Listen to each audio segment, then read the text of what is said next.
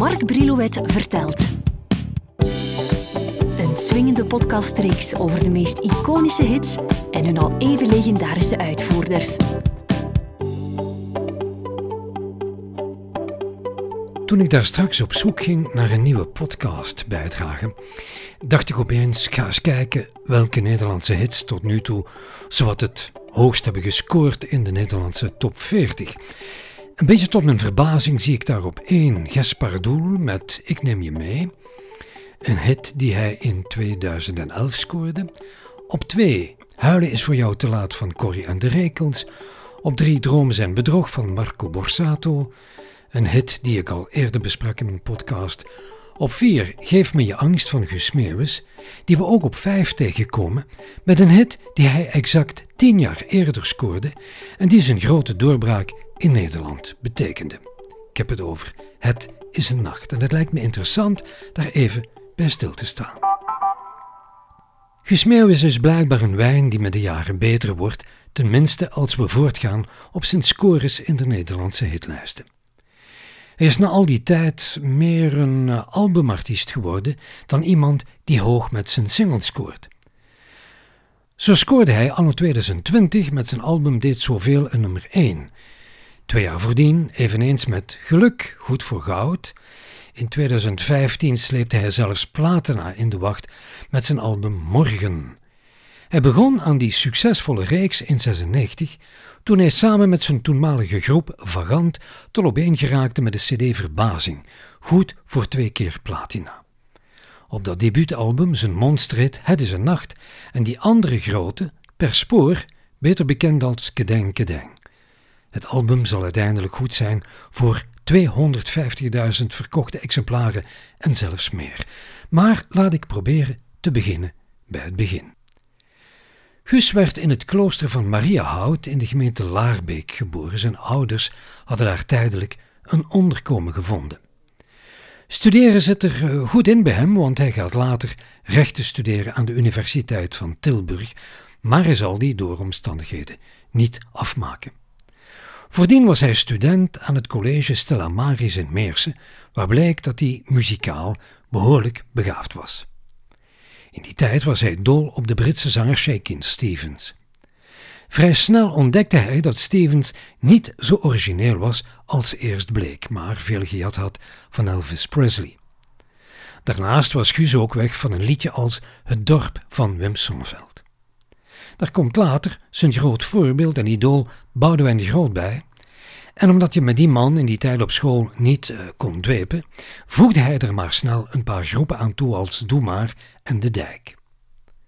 Wanneer Guus het dorp van Sonneveld hoort, en dat is nog altijd zo, doet het hem terugdenken aan zijn tienerjaren die hij in Lieshout doorbracht, waar zijn pa gemeenteambtenaar was en waar hij dolle pret beleefde samen met zijn broer, zijn broer Mark.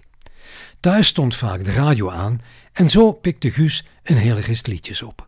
Naar de muziekschool gaan deed hij niet, want dat was op de woensdagnamiddag en dan speelde hij liever voetbal. Om toch een soort muzikale opleiding mee te pikken, sluit hij zich aan bij de plaatselijke harmonie. Let wel, hij is er nog maar negen, maar blaast toch rustig mee. Ik sla dan een hele periode over en beland in 1994, wanneer Guus een groep om zich heen schaart, Vagant, zo vernoemd naar hun lievelingskroeg. Die kroeg heet tegenwoordig, heb ik me laten vertellen, van horen zeggen. In die groep zat toen de broer van Guus, Mark, samen met vier stamgasten. Maar veel plannen beramen die jongens niet. Hè. Ze maken in eerste instantie muziek voor de pret en als verstrooiing. Op zekere dag rapen ze toch de moed en veel lef bij elkaar en nemen, we zijn dan in 94, als lid van het Tilburg Studentenkorps Sint-Olof deel aan het AHC Studentensongfestival in Leiden. Ze hoeven niet lang op zoek te gaan naar een geschikt nummer, want dat wordt Het is een nacht. Aan dat liedje gaat een geschiedenis vooraf. Toen Guus voor een tijdje toegepaste economie aan de Universiteit van Leuven studeerde, ontmoette hij daar in Café Ambiorix een zekere Valérie Grégoire uit Luxemburg. Dat was liefde op het eerste gezicht.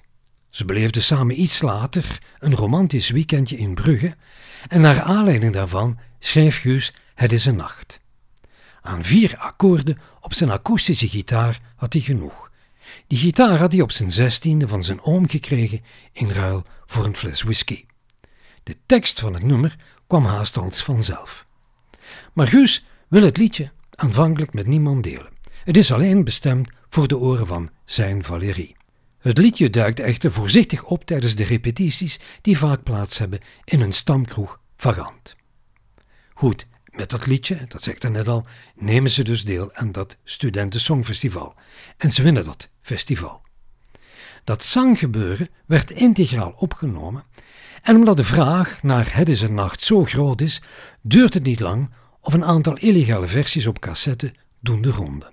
Om deze handel wat tegen te gaan, worden in eigen beheer duizend singeltjes geperst die vlot van de hand gaan.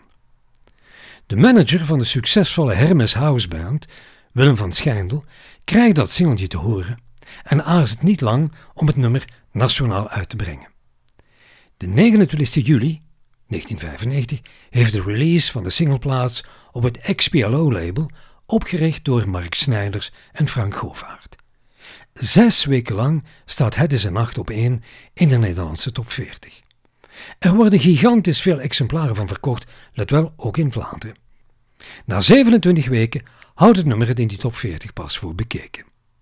Nog even vermelden dat die studioversie geproduceerd werd door Ad Kramer. Van Het is een Nacht bestaan twee versies. Die met publiek en die zonder publiek. En ik denk dat die laatste bij het publiek het meest in de smaak valt. Gus en zijn groep Vagant beleven nadien dolle jaren, getekend door veel succes. Maar Gus wil niet de jongen blijven van meezingers en polonaises. Daarom dat ze in 2001 beslissen uit elkaar te gaan. Gus solo dus, maar hij weet niet meteen welke kant hij uh, precies uit wil. Hij luistert geboeid naar singer-songwriters zoals Bruce Springsteen. Als solist breekt hij door met het nummer Brabant dat hij schrijft na een reis naar Moskou. Brabant schreef Guus recht uit zijn hart. De tekst stond dan ook meteen op papier. Het is een ode aan zijn provincie, waar hij zo fijn opgroeide en zo'n gelukkig leven leidde. Die song is voor Guus de perfecte overgang tussen Vagant en zijn solo-carrière. Hij voegde op die manier een nieuwe dimensie aan zijn songs toe. Maar de nieuwe aanpak blijkt niet zo makkelijk om te verkopen. Zijn studentenimago ja, blijft toch aan hem kleven. En het is niet zo makkelijk om die uh, directie van die theaters over te halen om hem op hun podia te laten optreden. Guus Meeuwis stond er dan toe altijd voor ambiance en feesten. Een genre niet geschikt voor het theater, maar Guus houdt vol en kan stilaan zijn verhaal aan zijn publiek kwijt. Behoorlijk persoonlijk, met hier en daar een romantische touch, want dat mag als schrijver. Je wordt verliefder of triester, gelang de toestand die je wil op muziek zetten. Dat muzikale sprookje kwam dus toch uit. En zo is het nog altijd. Guus scoorde altijd torenhoog in Nederland en is nog altijd graag gehoord. Dat andere sprookje in zijn leven eindigde in mineur. Guus Meeuwis trouwde namelijk intussen met zijn Valérie. Samen kregen ze vier kinderen, maar hun huwelijk loopt in 2016 spaak. Sindsdien gaat zijn hart uit naar zijn styliste Manon Meijers. Maar dat is een verhaal dat eerder in de boekjes dan in onze podcast thuis hoort.